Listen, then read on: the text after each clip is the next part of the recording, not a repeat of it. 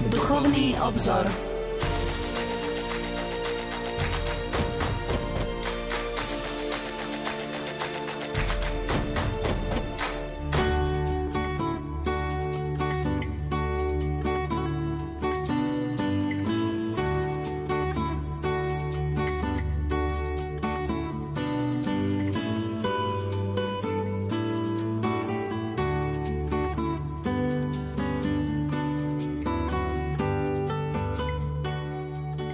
Návštevou Národnej svetini sedem bolesnej Pany Márie patronky Slovenska v Šaštíne v stredu 15. septembra vyvrcholila apoštolská cesta pápeža Františka. Svetý otec pri tejto príležitosti venoval osobitný priestor spoločnej modlitbe s biskupským zborom Slovenska na posvetnej pôde pútnickej svetine.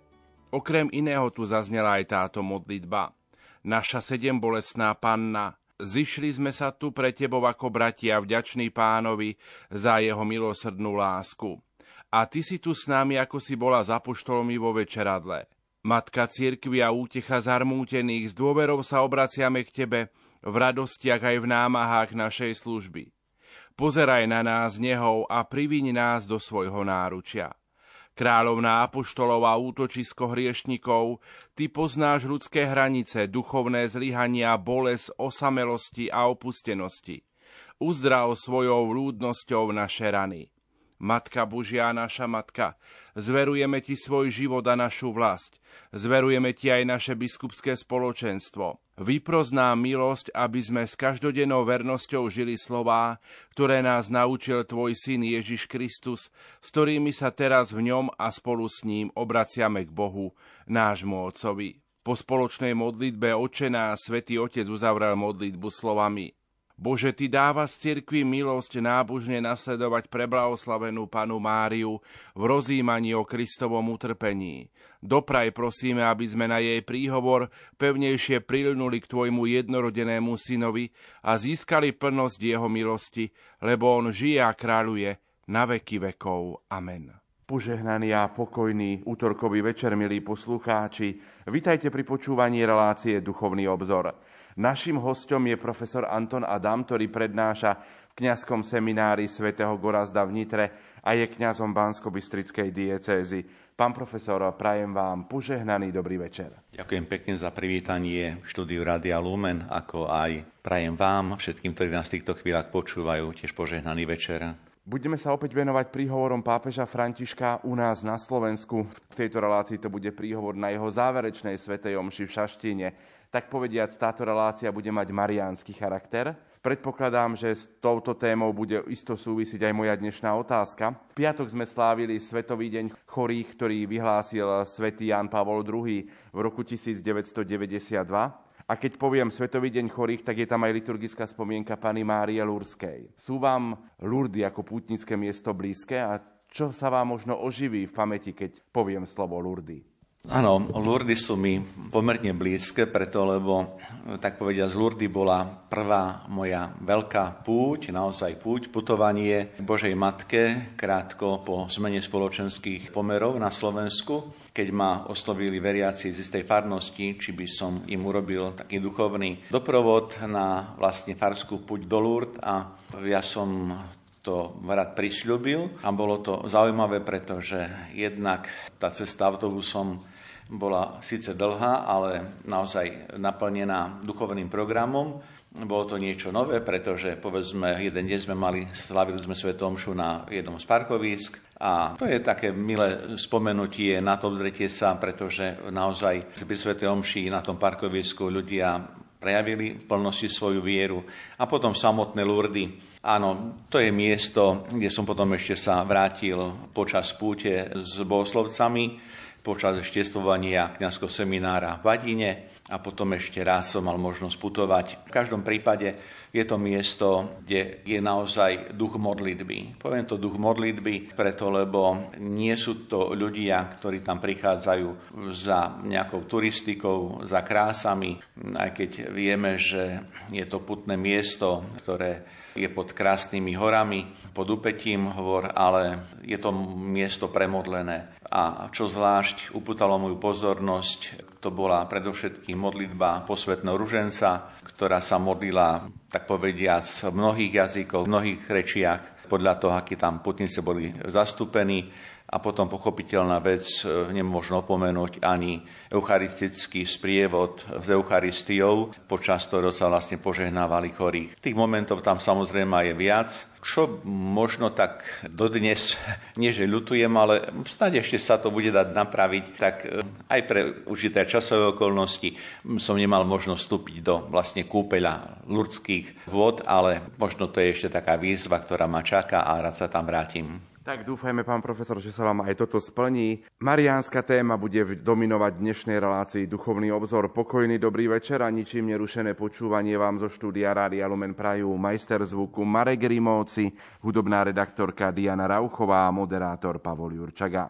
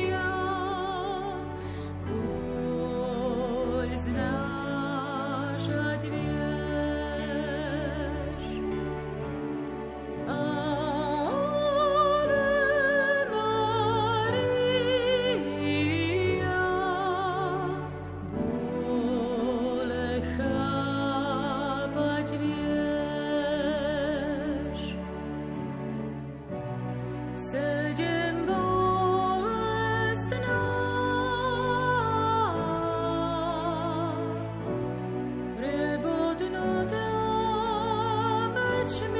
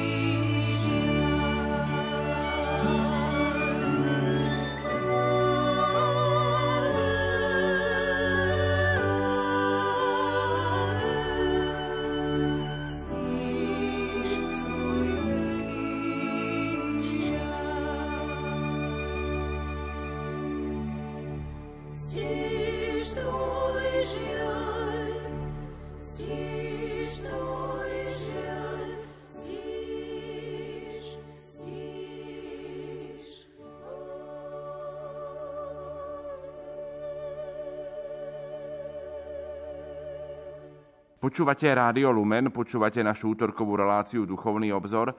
Našim hostom je pán profesor Anton Adam, ktorý prednáša v kňazskom seminári svätého Gorazda v Nitre a je kňazom Bansko-Bystrickej diecézy. V posledný deň pastoračnej návštevy Slovenska celebroval svätý Otec Svetú Omšu v Šaštíne na priestranstve pred Bazilikou. Poďme si niektoré myšlienky z jeho príhovoru pripomenúť prostredníctvom zvukovej nahrávky. V Jeruzalemskom chráme sa Márine ruky vystreli k rukám starého Simeona, ktorý mohol vziať Ježiša a spoznať ho ako Mesiáša, poslaného pre spásu Izraela. V tejto scéne rozímame o tom, kto je Mária. Je matkou, ktorá nám daruje syna Ježiša. Preto ju milujeme a uctievame si ju. V tejto šaštínskej národnej svetini sa s vierou a úctou schádza slovenský národ, pretože vie, že práve ona nám daruje Ježiša. V logu tejto apoštolskej cesty je vyobrazená cesta vo vnútri srdca, nad ktorým sa týči kríž. Mária je cestou, ktorá nás vovádza do srdca Krista, ktorý z lásky k nám obetoval svoj život. Vo svetle evanieliovej state, ktorú sme si práve vypočuli, môžeme hľadieť na Máriu ako na vzor viery.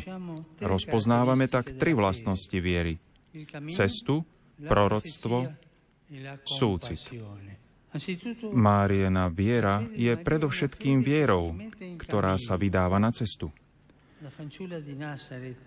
I hneď po anielovom zvestovaní sa nazarecké dievča vydalo na cestu a ponáhľalo sa do istého judského mesta v hornatom kraji. Mária išla navštíviť svoju sesternicu Alžbetu.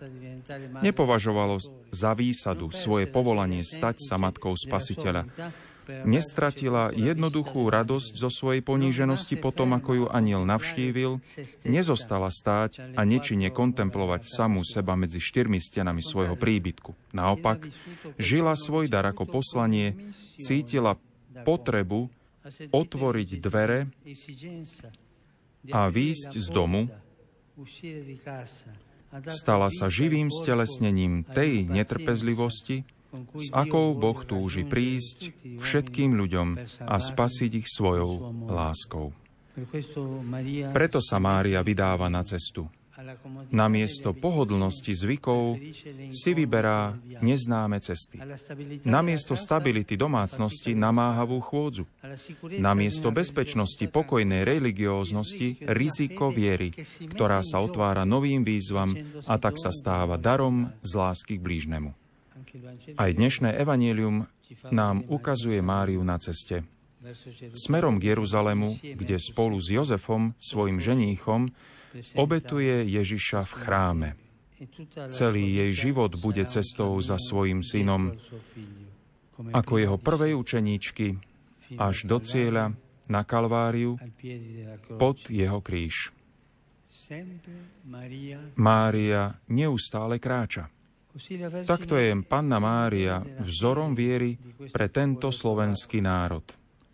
Viery, ktorá sa vydáva na cestu. Vždy pobadaná jednoduchou a úprimnou zbožnosťou, vždy na púti, v hľadaní pána. Kráčaním premáhate pokušenie statickej viery, ktorá sa uspokojí s nejakým obradom alebo starou tradíciou, vychádzate zo svojho vnútra, nesiete v batohu svoje radosti a bolesti a robíte zo svojho života púť lásky k Bohu a k bratom a sestrám.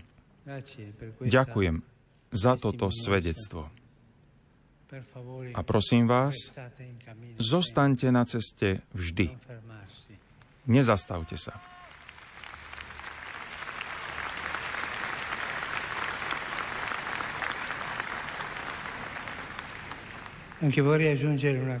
Chcel by som ešte pridať jednu vec. Povedal som, aby ste sa nezastavili. Ale keď sa církev zastaví, ochorie. Keď sa biskupy zastavia, urobia církev chorou. Keď sa kňazi zastavia, církev ochorie. Márína viera je zároveň prorockou vierou. Svojím životom je mladé nazarecké dievča proroctvom Božieho diela v dejinách, jeho milosrdného konania, ktoré vyvracia logiky sveta, povyšuje ponížených a rozptýluje tých, čo v srdci pyšne zmýšľajú. Je zástupkňou všetkých chudobných Jahveho, ktorí volajú k Bohu, očakávajú príchod Mesiáša. Mária je dcérou Sionskou, ktorú zvestovali izraelskí proroci, pannou, ktorá počala Emanuela, ktorý je Boh s nami. Ako nepoškvrnená panna, Mária je ikonou nášho povolania. Ako ona, aj my sme povolaní byť svetými a nepoškvrnenými v láske, stávajúc sa obrazom Krista. Proroctvo pre Izrael vrcholí v Márii, pretože ona v lone nosila slovo, ktoré sa stalo telom Ježiša. Ježišom sa úplne a definitívne završil Boží plán. Simeon a o ňom povedal jeho matke. On je ustanovený na pád a na povstanie pre mnohých v Izraeli a na znamenie, ktorému budú odporovať. Nezabudnime na to, že nesmieme redukovať vieru na cukor, ktorý osladzuje život. Ježiš je znamením, ktorému budú odporovať. Prišiel, aby priniesol svetlo tam, kde bola tma, čím sa temnota dostala na svetlo a musela ustúpiť. Preto proti nemu temnoty stále bojujú. Kto prijíma Krista a otvorí sa mu, vstane z mŕtvych. Kto ho odmieta, uzatvára sa do tmy a je príčinou vlastnej skazy. Svojim učeníkom Ježiš vysvetlil, že nepriniesol pokoj na svet, ale meč. Totiž jeho slovo je ako dvojsečný meč. Vniká do našich životov, oddeluje svetlo od temnoty a vyzýva nás si vybrať. Pred Ježišom nik nemôže zostať vlažný alebo sedieť naraz na dvoch stoličkách.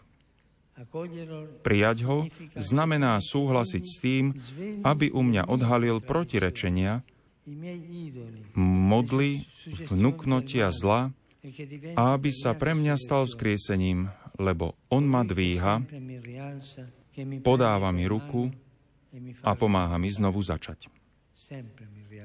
Vždy ma dvíha. E proprio Takýchto prorokov potrebuje aj dnešné Slovensko.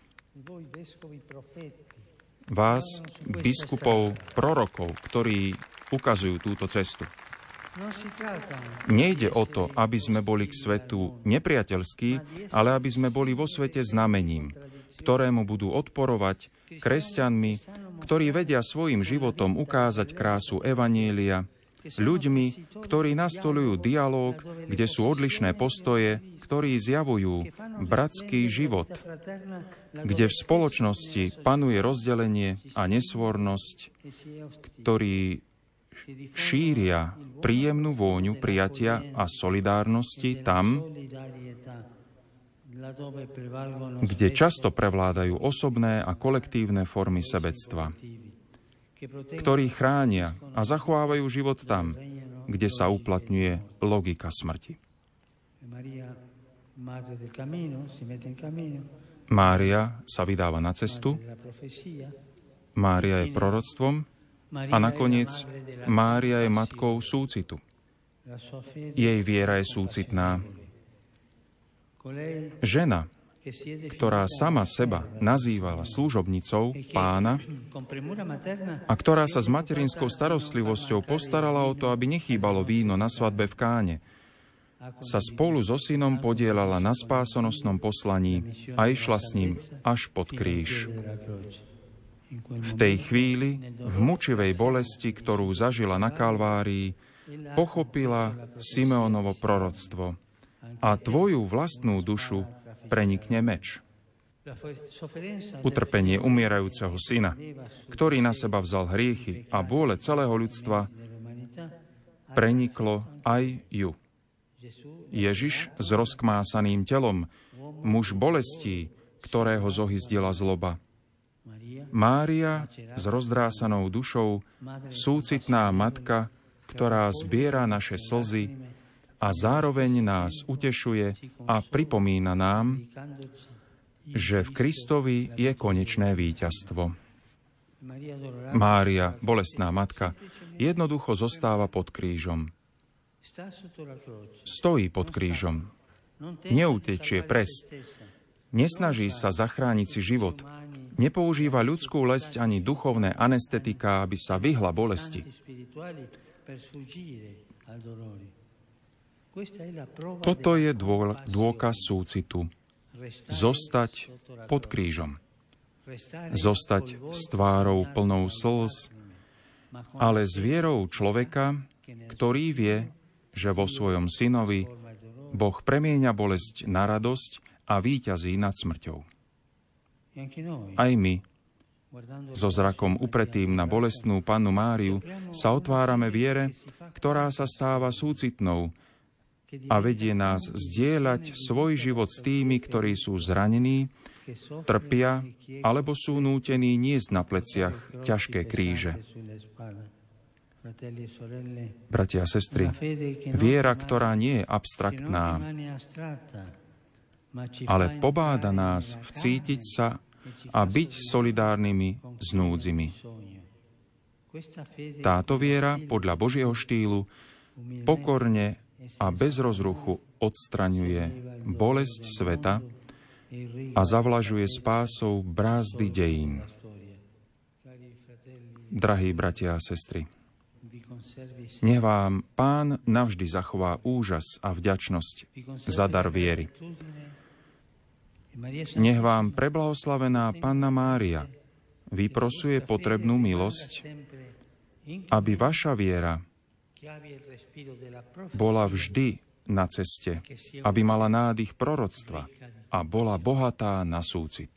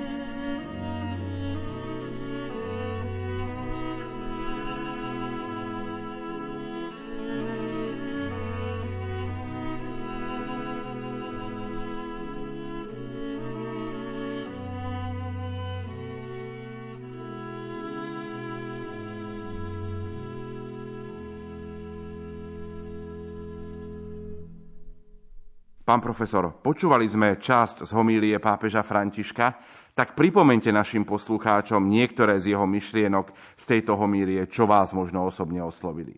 No, homilia svätého otca Františka počas svätého omše v Šaštine, tak ako zvyčajne nebola časovo dlhá. Naozaj naplňa pápež František to, čo odporúča všetkým nám, kňazom, biskupom, aby sme nekázali dlho. Ale boli to slova, ktoré boli veľmi adresné, boli aktuálne, a teda sú aktuálne. A pretože to bola Mariánska púť a slavil svetom omšu práve do sviatku Pani Márie 7 bolestnej, tak aj príhovor sa niesol v tomto duchu, naozaj príhovor k Božej Matke, ale predovšetkým aplikácia toho, čím Mária žije aj do nášho kresťanského života. Áno, tých myšlienok mám niekoľko, s ktorými sa chcem podeliť s našimi poslucháčmi. Predovšetkým svetotec František venuje vôbec pozornosť postave Pany Márie a tá prvá myšlienka smeruje práve k situácii, kedy Mária prichádza do Jeruzalema, aby podľa zvyčajov Možišovho zákona obetovala svoje dieťa v chráme a tam sa stretáva práve so starúčkým Simeonom a tento dáva,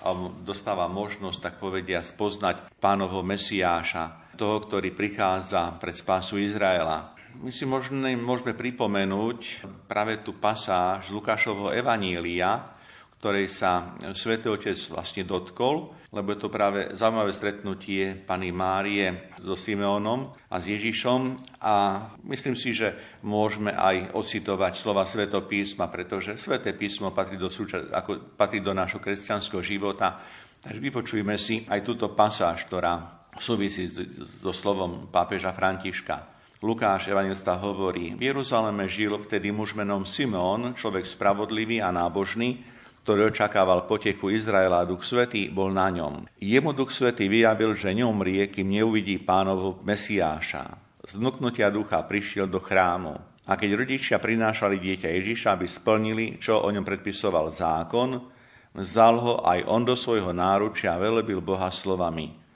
Teraz prepustíš, pane, svojho služobníka, pokojí podľa svojho slova, lebo moje oči videli tvoju spásu, ktorú si pripravil pre tvárov všetkých národov, svetlo na osvietenie pohanov a slavu Izraela tvojho ľudu. V tomto kontexte svetotec František predstavuje Máriu ako matku, ako ženu viery. Zároveň hovorí o Márii ako o ceste, ktorá nás vovádza do Kristovo srdca, ktorý práve z lásky k nám obetoval svoj život. A starúčky Simeon naozaj tom Božom duchu spoznáva pánovho Mesiáša a velebí Boha. A to je hlboké slovo, ktoré tu zazníva, lebo keď Simon hovorí, teraz vlastne prepustí svojho služobníka, tak je to aj taký odkaz pre náš život, aby sme naozaj nosili Krista v srdci, aby sme ho poznávali, aby sme ho žili. A potom aj nad našim životom a v našom živote tiež môže zaznieť naozaj to také hlboké, krásne teraz môžeš prepustiť, pane, svojho služobníka. Ak, ak môžem, možno v tom kontexte ma aktuálne teraz tak napadla jedna krásna situácia zo vzťahu alebo z kontaktu s jedným starším chorým človekom v jeden z nemocník, nemocníctvo na Strednom Slovensku. Máme toľko času, pán redaktor. Rád sa s tým podelím. Bola to taká zaujímavá situácia. Napokon sme aj začínali vlastne Lurdami a, a spomienkov na pánu Máriu Rusku, tak to tak pekne súvisí. Bol som pri jednom chorom človeku a pretože bol naozaj v takom ťažkom položení, tak som tak stál pri posteli, som sa modlil a z chodby zazeral jeden starší pán, potom ma oslovil a sa ma pýta, či mu môžem teda vyslúžiť sviato zmierenia tak samozrejme vec, že áno. A keď som ho vyspovedal, tak ešte tak sa pozrel na mňa a hovorí, ale asi sveté príjmanie nemôžem dostať. A ja hovorím, ale môžete aj sveté príjmanie dostať, pretože ja do nemocnice nechodím nikdy sám a vždy ma sprevádza Pán Ježiš, takže mám sveté príjmanie viac. Takže áno, tak som mu podal sveté príjmanie a bolo to práve to slovo, ktoré odznelo, s tým, s ktorým sa chcem podeliť, lebo je to oslovujúce. Keď sme sa teda pomodlili aj po svetom príjmaní, tak tento starší pán hovorí, dôstojný pán, a teraz môžem pokojne odísť. A keď som navštívil dotyčnú osobu, za ktorou som bol vlastne asi o tri dni, tak mi sestričky na oddelení hovoria, ten pán, čo za vami bol, ten do včera rána odišiel na väčnosť. Tak rád sa s tým delím, pretože to, to je naozaj také hlboké, zároveň kresťanské, povzbudujúce to slovo a teraz už môžem pokojne odísť. Vyslovme kľudne to želanie, keby naše životy boli také, aby sme mohli aj my tak kľudne povedať, môžem už odísť, som pripravený. Takže to je možnosť o života a napokon viera je o živote, viera má byť sprevádzaná našim životom, má byť žitá v našich životoch. Tak túto myšlienku, túto skúsenosť, zážitok nech nás možno povzbudí, obohatí napokon môže aj niekedy inšpirovať pre kontakt s kňazom, pre, slu, pre žiadosť alebo pre prozbu o určitú duchovnú službu. A keď sa vrátim vlastne k slovám pápeža Františka v Šaštíne, tak áno, Mária je tá, ktorá sa s Kristom vydáva na cestu, lebo aj cesta do Jeruzalema je vlastne púťou. Je to cesta, ktorá je vyvolaná potrebou naplniť zákon a napokon je to cesta, ktorá privádza do Jeruzalemského chrámu. A takto hovorí pápež František Mária, je pre nás vzorom viery a to je viera, ktorá sa vydáva na cestu. Vieru by sme nemali nekávať doma v šuflíku. Viera má ísť s nami. Veriaci človek má byť veriacim človekom nie iba doma, v súkromí, možno v Božom chráme. Veriaci človek má byť človekom viery na každom kroku, čo je samozrejme vec veľké pozvanie, veľká zodpovednosť, ale práve o to tu ide. Keď pána Mária, hovorí pápež František, príjme to oznámenie, čo zamýšľa s ňou pán Boh, keď príjima zvestovanie aniela Gabriela, že bude Božou matkou, tak ona neostáva vlastne sedieť doma niekde pri peciku, ale ona sa vydáva na cestu. To je to prvé, tak povediac, vydanie sa na cestu, ktoré predchádza návšteve Jeruzalemského chrámu so svojím dieťaťom Ježišom. Ale Svetotec vlastne sa nejak tak vo svojich myšlienkach prelína medzi vlastne týmto putovaním Pany Márie, aby poukázal na stálu prítomnosť Márie, ktorá je ženou matkou viery, pretože vo viere prijíma anilovo zvestovanie, ako som spomenul pred chvíľkou, vo viere prichádza aj do Jeruzalemského chrámu. Mária, keď príjme to posolstvo aniela, tak neteší sa iba sama, zdôrazňuje pápež František, ale ona ide a, ako hovorí veľmi pekne pápež, ide, aby žila svoj dar, dar materstva. Namiesto toho, čo je doma také stabilné, tak sa vydáva na cestu príbuznej. Preto, lebo dar, ktorý Mária príjme, nie je iba darom pre ňu. Je to darom pre nás všetkých. A to je veľmi podstatná stránka, skutočnosť, pretože aj my ako veriaci ľudia prijímame Ježiša ako dar svojho života a zároveň máme ho, tak povediac, odovzdávať ako namižitý dar našim blížnym. Evangelizium ukazuje Máriu, ktorá naozaj smeruje nielen k Alžbete príbuznej, ale aj do Jeruzalema, kde spolu s Jozefom ho predstaví vlastne v chráme. A celý život Pany Márie je jednou veľkou cestou, jednou stálou púťou. Je to púť matky, ženy, manželky, púť, ktorá nikdy neprestáva a je to púť, ktorá cez anilovo zvestovanie, návštevu Alžbety vlastne privádza Máriu až na Kalváriu, teda vlastne do cieľa toho ľudského putovania, lebo je to cesta, na ktorej jednoducho Mária zostáva so svojím synom. A keď svätý Otec v Šaštine nám predstavil tento obraz, tak povediac, matky viery Márie, matky, ktorá sa vydáva na cestu, tak hovorí, že aj pre náš slovenský národ e, nech je Mária vzorom viery. Viera, ktorá nie je statická, ako som spomenul, viera, ktorá neostáva kde si doma uprostred našich múrov, ale je to viera, ktorá je dynamická. To je viera, ktorá neostáva znovu stáť kde si iba na tradícii, lebo tradície sú samozrejme vec vítané, sú dobré, ale tradícia má vtedy dosah do života, e, keď je oživená duchom živej, duchom pravej viery. E, tradícia má vychádzať znútra. Tradícia nemá niečo priklincovať zvonku, tradícia má byť znútra a vtedy je vlastne živá, vtedy prináša naozaj ovocie. Pápež František hovorí a povzbudzuje na slovenský národ, aby sme boli vlastne putníkmi viery a zaznil tam taký jasný apel počas pápežovej kázne príhovoru. Prosím vás, zostaňte na ceste, stále, nezastavte sa. Veľké pozvanie pápeža Františka, aby sme boli pútnikmi viery, aby sme sa nezastavili, aby sme boli činní, aktívni, dynamickí. A potom dodajme to a pripojme aj slova pápeža Františka, ktoré ozneli ako ďalší apel, keď hovorí tieto slova. Ešte chcem dodať jedno. Povedal som, nezastavte sa, lebo keď sa církev zastaví, ochorie. Keď sa biskupy zastavia, ochorie církev. Keď sa kňaz zastavia, ochorie Boží ľud. Dbajme teda o to, aby sme neboli chorí ani my a nebude chorý ani náš národ. Pán profesor, momentálne sme v Šaštíne, duchovne prenesení do Šaštína 15. septembra minulého roku. Svetý otec František spomenul aj naplnenie proroctva v živote Pany Márie. Približme si, k čomu pápež v týchto slovách smeroval. Aby sme znovu tak prednikli k podstate pápežových myšlienok, tak vráťme sa v tejto chvíli k udalostiam, ktoré popisuje kniha Genesis, prvá kniha Možišova, keď hovorí o stvorení sveta, hovorí o stvorení človeka.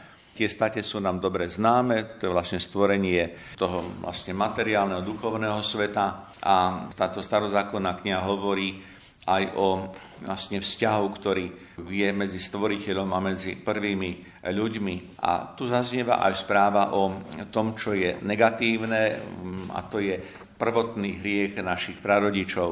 V tretej kapitole tejto knihy Genesis sa nachádza text, ktorý hovorí o potrestaní vlastne prvých rodičov za spáchaný hriech, ale čo je podstatné, je tu nielen zmienka o potrestaní, o vyhnaní z raja, ale je tu jasná zmienka prisľúbenia Mesiáša, to je vlastne prvotná zväz, prvotná blahozväz, ktorá hovorí a predstavuje nielen teda, tak povediac, dôsledok prvotného hriechu, ale hovorí aj o prisľúbení vlastne Mesiáša. Mesiáša v kontexte vlastne prisľúbenia toho, ktorý vlastne príde a vyslobodí naozaj ľud z hriechov. Tu nachádzame v tejto starozákonnej knihe Genesis e, náznak prítomnosti novej ženy, Márie, prostredníctvom ktorej má naozaj prísť na svet záchrana. Pochopiteľná vec, že kniha Genesis nemenuje panu Máriu vyslovným spôsobom, ale kontextuálne, to tak chápeme. A je potrebné ešte dodať, že keď hovorím o starozákonnom texte, tak je veľmi dôležité, aby sme ho vnímali korelácia vo vzťahu k novozákonným textom. A o to práve tu ide, pretože naplnenie tohto prísľubu, ktorý zaznieva v knihe Genesis, keď hovorí sa o pošliapaní vlastne hlavy hada, tak to sa vlastne naplňa potom v tom novozákonnom čase, keď naozaj do týchto dejín vstupuje nová žena Mária, ktorá práve cez obraz alebo cez, povedzme pravdu, nepočujeme počatia, je práve znázornená ako tá, ktorá šliape hadovi hlavu a to znamená, to je tá, ktorá, tak povediac, nám sprostredkuje víťazstvo nad riechom. Nie ona víťazí, ale vlastne víťazí Mesiáš Kristus a ona je tou prostredníčkou tohto naplnenia. Ešte je dobre si pripomenúť aj slova proroctva proroka Izajáša, ktorý túto prvotnú blahozvesť naznačenú knihe Genesis ako by tak viac konkretizovalo. Teda do tohto deja vstupuje mladé dievča z Nazareta, Mária, ktoré prostredníctvom aniela prijíma správu o svojom teda povolaní stať sa matkou a práve v živote Pany Márie sa naplní prisľúbenie, ktoré Boh dáva nielen našim prarodičom, ale dáva ho celému ľudskému pokoleniu. Je tá paralela, ktorú často používame, Eva žena, skrze ktorú prichádza vlastne smrť, Mária, nová žena, skrze ktorú prichádza nový život, je veľmi častá v našom náboženskom teologickom interpretovaní. A svätý otec František hovorí, že áno, Mária je práve tá osoba, matka, žena, na ktorej sa naplní vlastne starozákonné proroctvo. Proroctvo ktoré dáva Boh pre Izrael, nachádza svoj vrchol práve poslaní Pany Márie, pretože Mária je tá, ktorá pod srdcom nosila slovo, ktoré sa stalo telom, slovo, ktoré prišlo do tohto sveta a prebývalo medzi nami. Ježišom sa završuje definitívne Boží plán spásy. Ježišovi sa naplňa starozákonné proroctvo a v Ježišovi sa uskutočne realizuje dielo spásy.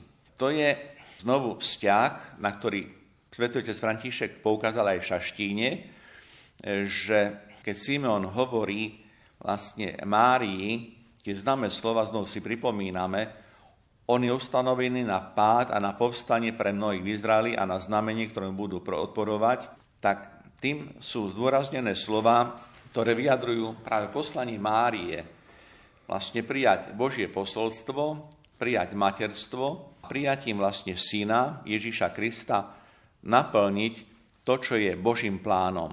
A Mária bude, bude účastná Božieho plánu práve tým, že ako som pred chvíľkou spomenul, ako matka viery, ako pútnička viery, doputuje až na vrchol života a to je Kalvária, pretože tam naozaj plnosti sa zjednocuje Mária so svojím synom. Nie, že by nebola zjednotená, veď čo iné ako materstvo je najprvším znakom zjednotenia, ale v zmysle toho vzťahu spásy. Tak treba povedať, že Áno, Mária tu na Kalvárii, na Golgote zažíva plnosti naplnenie slova, ktoré počula pred mnohými rokmi z Simeona. Ešte jedna drobná poznámočka, ale veľmi dôležitá. Napriek tomu, že Mária pod krížom trpí, napriek tomu, že Mária pri kríži naozaj prežíva bolesť, je to iba Kristus, ktorý vykupuje ľudstvo. Teda Jediná spásonosná obeta je obeta Ježíša Krista. Je naozaj potrebné, a v tomu povzbudzuje pápež František v Šaštíne, aby tak ako Pana Mária naplňa poslanie vlastne to prorockého slova starého zákona, aby sme sa aj my, tak povediac, vo svojom čase tiež stávali prorokmi. V akom zmysle slova? Prorokmi, ktorí nehovoria, tak povediac, niečo nové. O tom nie, nie proroctvo. Proroctvo je o svedectve. Prorok je Boží svedok. A v tomto zmysle slova nech rezonuje tá myšlienka pápeža Františka. Áno, aj my v tejto dobe buďme ľuďmi, ktorí sú prorokmi svojich čias, lebo sú svetkami Krista. My si v tejto chvíli opäť trochu zahráme a po pesničke budeme v našom rozprávaní pokračovať.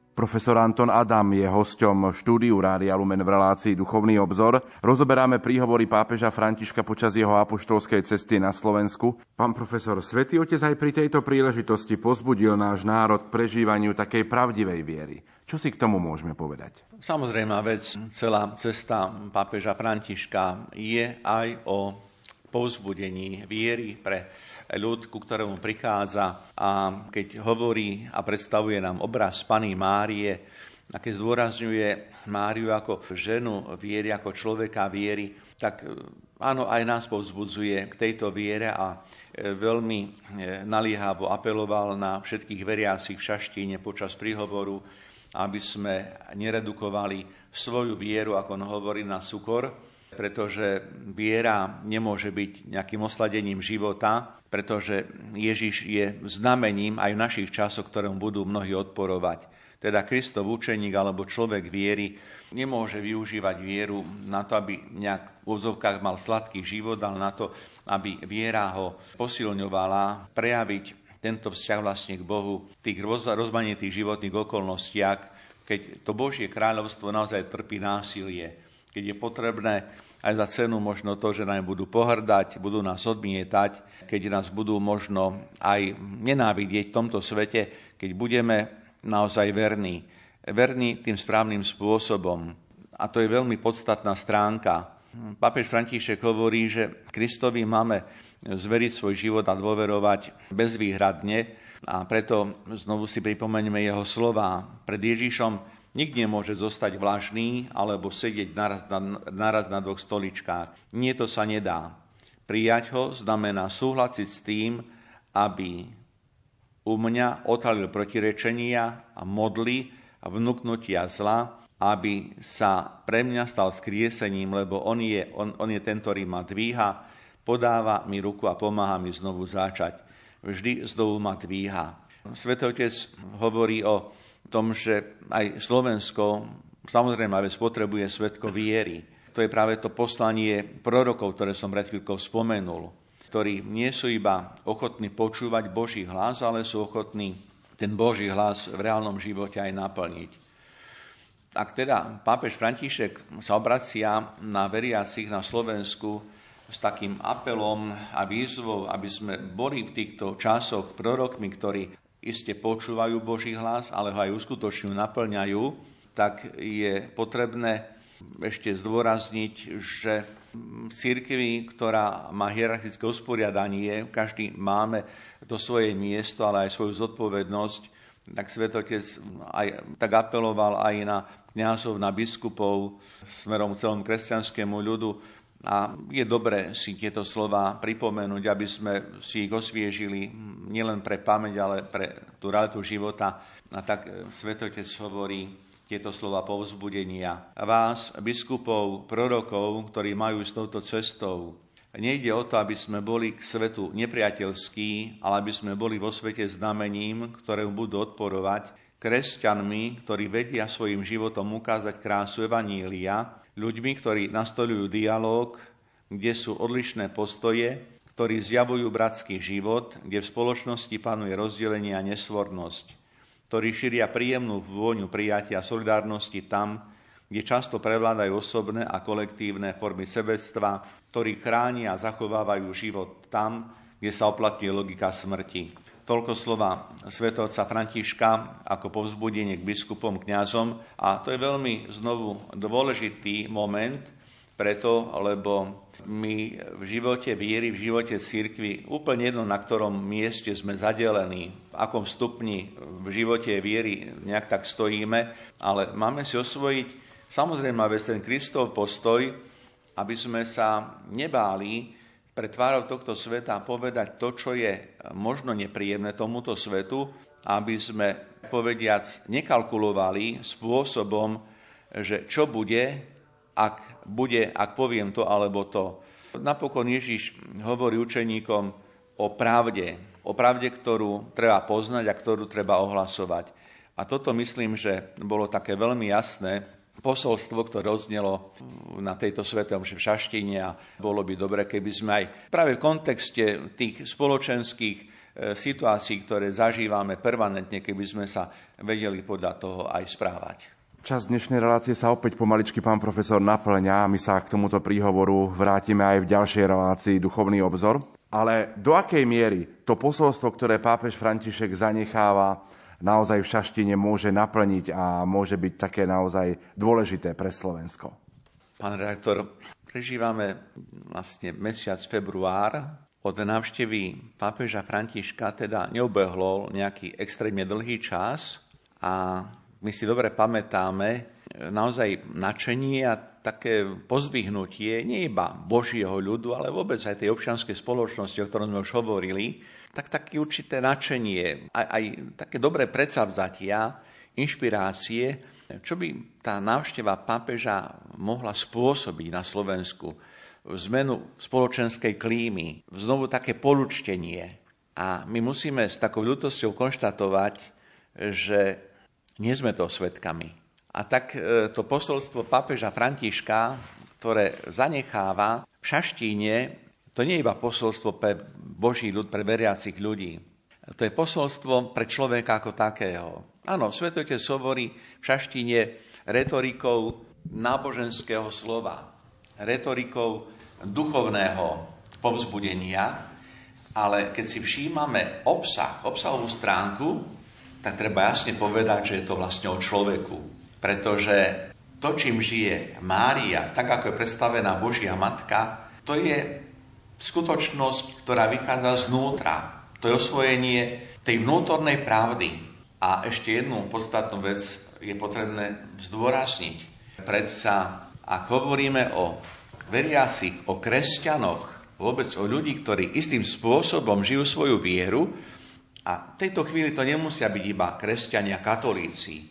A ľudia, ktorí istým spôsobom žijú duchovnú spiritualitu, tak samozrejme vec, že to posolstvo je veľmi jasným signálom, že v tejto spoločnosti aj v samotnej cirkvi je potrebné mnohé zmeniť. A zmeniť vlastne v duchu nie iba Kristovo slova, ale vlastne v duchu pravdy. A toto je podstatné, pretože Kristus nepriniesol iba nejakú teologickú, náboženskú pravdu, Kristus priniesol pravdu o človeku. A k tejto pravde o človeku sa potrebujeme vrátiť. A keď to urobíme, aj na základe tých slov, ktoré oznievali v šaštíne, tak naozaj môžeme urobiť znovu tento svet a našu spoločnosť lepšou a autentickejšou práve v zmysle prežívania jednak viery a toho človečenstva. Toľko dnešná relácia Duchovný obzor. Našim hostom bol profesor Anton Adam, ktorý prednáša v kňazskom seminári svätého Gorazda v Nitre a je kňazom Bansko-Bystrickej diecézy. No a za pozornosť vám v tejto chvíli ďakujú vysielací tým zložení majster zvuku Marek Rimóci, hudobná redaktorka Diana Rauchová a moderátor Pavol Jurčaga. Všetkým prajem aj ešte požehnané dni a požehnaný čas. Do počutia.